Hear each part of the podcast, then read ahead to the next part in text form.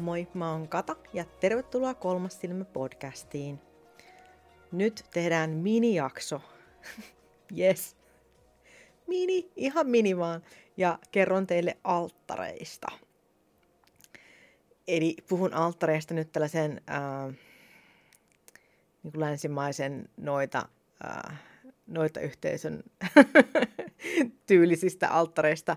En niinkään paneudu mihinkään X-uskontoihin, joista varmasti jokainen, joka harjoittaa jotain uskoa, niin tietää enemmän, mutta, mutta mä puhun ihan näistä yleisalttareista, mitä, mitä monen noidan kotota löytyy, ja kerron vähän siitä, että mitä ne alttarit edustaa, ja tarviiko niitä pelätä, saako niiden, ää, niihin, saako niihin koskea, ja no, tiedät jo varmaan heti, että ei todellakaan saa koskea toisen alttariin ilman lupaa. Ja sitten, että et, millaisia kaikkia alttareita voi olla ja voiko olla alttari, jos ei esimerkiksi ole noita, tai onko pakko olla alttari, jos on noita. Yleisesti alttareista, kertakaikkisesti vaan. Eli alttarit. Tyypillinen vikka-alttarihan on sellainen, missä on, on vasemmalla puolella on ä, jumalatar ja oikealla puolella Jumalan voima. Ja sitten tässä alttarilla on todennäköisesti on malja.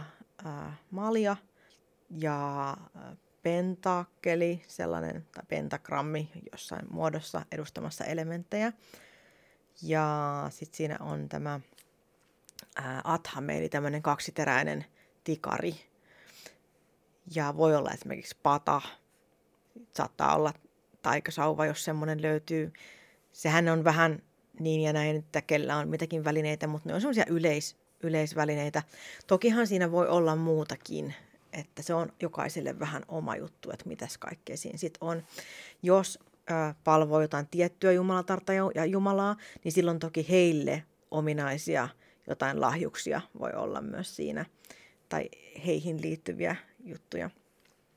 Mutta kaikkien alttareidenhän ei tarvitse olla samanlaisia, eikä kaikkien, kaikkien noitien ei tarvitse edes tehdä alttaria.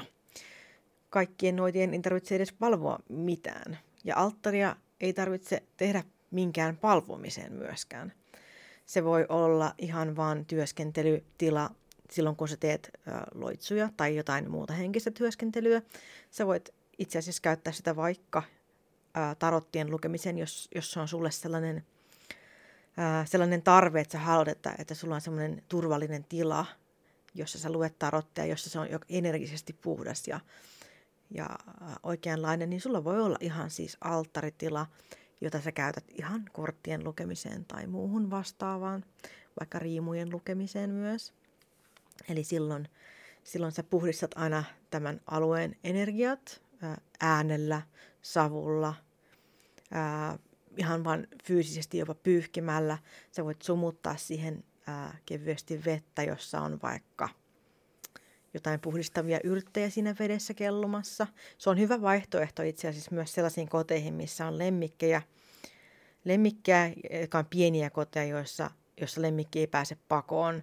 Ja ää, myös silloin, jos esimerkiksi kissat ja, ja koirathan ää, voi olla tosi pahastikin allergisia poltettaville ää, suitsukkeille.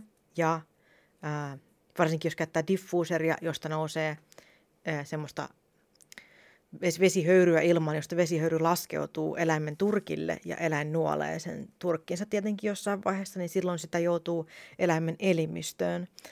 Sitten on näitä maljoja, joissa, joissa vesi haihdutetaan vähän pienemmässä mittakaavassa kuin siinä diffuuserissa, niin se on vähän turvallisempi, mutta silti voi, voi aiheuttaa lemmikille myös ongelmia, että eteriset öljyt ei suinkaan ole aina turvallisia eikä varsinkaan suitsukkeet.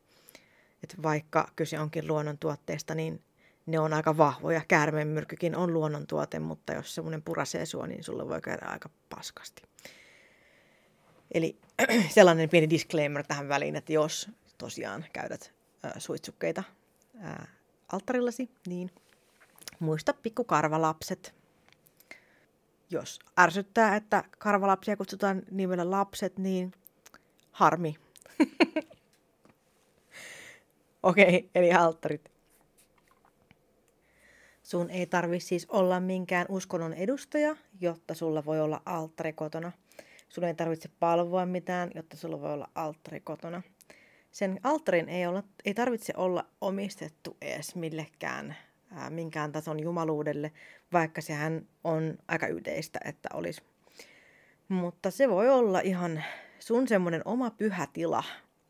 Se on sun pyhä tila, missä sä omistaudut palvelemaan itseäsi energisesti tai universumia tai miten sä sen haluat ajatella. Se voi olla ihan semmoinen vaikka joku yksi hylly, mikä sulla on kotona, mihin sä laitat sun kristallit tai sun lempikristallit ja, ja missä sä pidät vaikka jotain, en mä tiedä, jotain iskulauseita tai aarrekarttoja tai mitä sä, sulla nyt onkaan, mistä sulle tulee hyvä mieli. Mitkä, mitkä kohottaa sun omaa värähtelyä sillä lailla, että hell yes, niin kuin, että tämä on se, mitä mä haluan kutsua mun elämään. Niin se voi olla myös sun alttari. Se voi olla semmoinen hyvän mielen alttari. Sulla voi olla äh, alttari sun esi-isille. Mulla esimerkiksi on mun isovanhemmille ihan vaan, siinä on semmoinen pieni, pieni puu, minkä mä oon tehnyt itse rautalangasta tai kuparilangasta, mistä roikkuu kristalleja. Ja sitten siinä on, on semmoinen kynttilä, mitä mä välillä poltan sitten heille. Ja muistelen heitä lämmöllä ja se on ihana kuva, koska siinä on myös mun edesmennyt koira heidän sylissä. Niin sitten mä voin kaikkia heitä kolmea ajatella samalla. samalla. Niin se on tosi kiva. Eli, eli esi-isille, sä voit ihan siis, ei, ei tarvi olla vaan mummoja, vaari, vaan se voi olla ihan siis kaikki ihmiset, jotka on ollut olemassa, jotta sä voit olla tänään olemassa. Sä voit kaikkia heitä kiittää tällä sun esi-isä-alttarilla. Ja se, mitä sellaiselle alttarille voi laittaa, on just esimerkiksi valokuvia, jos löytyy, löytyy edesmenneistä sukulaisista. Ja sitten jos on jotain vaikka, mm, jos sulla on vaikka jotain, jotain ää, sormuksia tai jotain muuta, mikä on kulkenut suvussa pitkään, jotain pientä, minkä sä voit laittaa siihen. Olisi sitten vaikka nenäliina tai mikä tahansa, tai vaikka rautanaula jostain. Jostain talosta, minkä iso, iso isä oli joskus kanssa. Olisipa muuten hieno, kun olisi sellainen rautanaula. Ai, että olisikin muuten hienoa. No, se voi olla siis ihan mikä tahansa tämmöinen joku esine esimerkiksi. Tai sitten se voi olla, sä voit vaikka kirjoittaa jonkun viestin, mm, viestin kaikille sun esi-isille. Ja sä voit laittaa sen siihen, sä voit taitella sen ja laittaa sen vaikka johonkin kulhoon. Sinne, minkä päälle sä voit vaikka kasata jotain yrttejä tai... No sitten just oli se kynttilä, mitä voi polttaa siinä. Ja esi-isille voi myös kaataa vaikka kupillisen viiniä tai heille voi keittää vaikka aamukahvit. Tai heille voi joka päivä laittaa ä, lasillisen puhdasta vettä heitä kunnioittaakseen. Sillä lailla sä saat pidettyä yhteyttä sun, sun edeltäviin, edeltäviin äh, ihmisiin. Ja sä voit kunnioittaa heitä tällä tavalla. Ja tähän hänkään myös ei tarvitse olla noita tai mikään uskonnon edustaja, jotta sä voit kunnioittaa sun esi-isiä. Sä voit ihan tehdä sen vaikka heti kuule. Voit laittaa, pistät sinne, teet nurkkai pöydälle jonkun hienon, että sinne laitat kuule heistä valokuvia ja, ja kynttilään ja ostat uuden hienon kristallimaljan, laitat sinne ja kaadat vedet joka aamu. Ihan miten sä itse haluat. Jotain, mi- miten sä koet, että sä saat, ää, saat ylläpidettyä semmoista yhteyttä, millaista sä haluat ylläpitää. Se on kunnianosoitus heille, joita ei enää ole täällä. Samoin myös edesmenneiden lemmikeille voi laittaa alttarin heitä muistaakseen. Siinä voi olla just vaikka kuvia ja voi olla vaikka kaulapanta tai joku lempilelu. Tämmöinen, et, miten sä, sä voit... Samalla kun pitää myös osata päästää irti, totta kai, pitää antaa heille lupa lähteä eteenpäin, mutta tämä alttari on silti kunnianosoitus edesmenneille. Se on sun tapa näyttää, että kiitos, että olitte olemassa, olitte tärkeitä minulle ja olette edelleen, mutta en ripustaudu teihin, vaan kunnioitan teitä. Ja sitten tosiaan, jos sulla taas, ää, jos sä palvot jotain jumaluuksia, niin silloin sä voit laittaa siihen patsaan tästä jumaluudesta.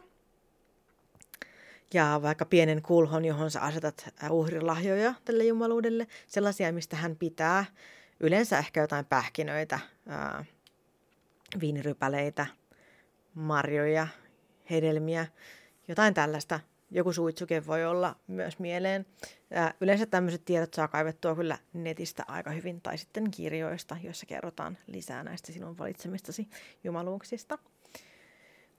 Mutta yleisimmin, kun sanotaan uhrilahja, niin monelle varmaan nousee niskavillat pystyyn, että ei, siis mä en todellakaan aio tappaa mitään ja laittaa sitä mun alttarille.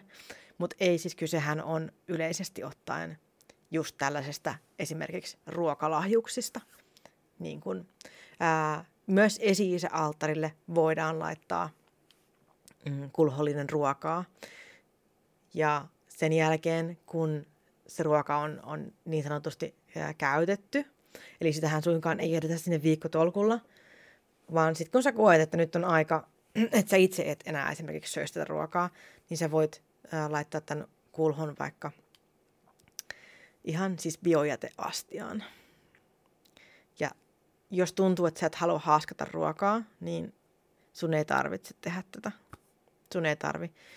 Tää on vaan semmoinen tapa, mitä on ollut olemassa yleisesti, mutta jos nousee niskavillat pystyyn siitä ajatuksesta, että joku ei jättää, ja joku jättää syömättä ruokaa ja sitten laittaa sinne biojätteeseen, niin mä ymmärrän kyllähän täysin. On tosi hienoa, että sä oot ympäristötietoinen ja se on mun mielestä tosi kaunis ja hieno asia, mutta sekin on mun mielestä on kaunis ja hieno asia, jos haluaa kunnioittaa esi-isiä tällä ruokaperinteellä, että molempi ihan ok, en tuomitse kumpaakaan. Jokaisen oma valinta. Ja samaten taas lemmikkialttarillahan voi myös olla vaikka joku puruluu tai joku tämmöinen, mitä olisi ajatellut, että tämä lemmikki olisi tykännyt silloin olle, olemassa ollessaan. Joo, eipä näistä alttarista kauheasti kyllä ole muuta jutusteltavaa. Alttari on siis pyhä tila sulle itselle tai jumaluuksille tai esi-isälle. Se on kunnianosoitus äh, jollekulle. Ja se joku voi olla myös sinä. Se voi olla ihan vaan hyvän olon alttari, sellainen, mihin sä keräät asioita, jotka saa sut onnelliseksi. Se voi olla alttari sun kodille, sun kodin hengille. Se voi olla kiitos sun kodin hengille siitä, että sun kodissa on hyvä ilmapiiri. On paljon erilaisia alttareita. Sä voit myös vuoden aikojen mukaan vaihdella sitä, että mitä sun alttarilla on. Esimerkiksi kun syksy tulee, niin sä voit laittaa siihen syksyn lehtiä, tehdä niistä koristeita, tammenterhoja. Keväällä, keväällä siihen voi tuoda vaikka oksia ulkoa, niin jossa silmut avautuvat sitten ja tuovat mukanaan uutta kasvua kodin onnelle ja vauraudelle. Kaikenlaista, mitä sitten keksiikään. Pääasia, että ei laita mitään epäkunnioittavaa sinne. Tai no voihan niinkin tehdä, jos haluaa, mutta mä en ymmärrä, että miksi kukaan tekisi niin. Mutta ehkä, ehkä säkin nyt innostuit tekemään oman alttarin. Vaikka ei se mikään pakko ole. Ehkä sä tiedät vähän enemmän alttarista. Ehkä mä kerron niistä lisää myöhemmin. Tää oli tässä tää jakso, kuulkaas. Tää oli tämmönen ihan mini vaan. Kiitos kun kuuntelit. Moikka! Ei kun valehtelin, eihän mitään moikka vielä, kun mun piti vielä mainita se, että et on toki myös ää, turvallisia eteerisiä öljyjä, mitä lemmikien kanssa voi käyttää, mutta niissä pitää vaan olla ihan siis super duper tosi tarkka, koska ö, on olemassa myös semmoisia, aika siis suurin osa eteerisistä öljyistä on, on myrkyllisiä lemmikeille ja Se on, että siihen, siihen, se ei, sillä ei ole mitään tekemistä sen kanssa, että miten puhdas se öljy on, vaan siinä on tekemistä sen kanssa, että se, että se lemmikki ei vaan kestä sitä samalla tavalla kuin ihminen kestää. Koska me ollaan eri kokoisia, meidän aineenvaihdunta on erilaista. Joskus jopa tosi pienet määrät saattaa jopa tappaa lemmikin. Eli tosi paljon varovaisuutta niiden kanssa ja tupla tripla tarkasta aina joka kerta. Ennen kuin alat käyttää mitään eteerisiä öljyjä kotona silleen, että, että sun lemmikki altistuu niille. voihan se olla, että mitään ei käy, mutta sitten tietenkin voi olla, että käy, niin se on tosi hyvä tiedostaa se. Kuitenkin kyse on vain eterisestä öljystä, minkä voi myös skipata kokonaan ja vaihtaa sen vaikka ihan siihen oikeaan yrttiin tai johonkin muuhun. Tai joku, joku semmoinen turvallisempi tuoksu. Eipä mulla muuta. Okei, nyt tää on oikeasti tässä. Vai oliko? Vai oliko? On se. On se oikeasti. No niin, tällainen oli siis minijakso alttarit. Tämmönen niin kuin perus minitietopaketti alttareista. Varmasti liittyy paljon muutakin alttareihin, mutta eipä nyt tässä hätäisesti tullut muuta mieleen. Kauan mä sanoin hätäisesti, ihan kun mä en muka suunnitteisi näitä jaksoja. En mä kyllä oikeasti suunnitellut tätä jaksoa. Mä vaan tein tän tälleen extempore. Lausutaanko extempore tolleen vai onko se, onko se joku semmoinen hieno tapa lausua se? No, mä teen siitä myöhemmin jakson, miten lausutaan extempore. No en oikeasti tee. Okei, okay. Nyt tää jakso oikeasti oli tässä. Kiitos kun kuuntelit. Heippa!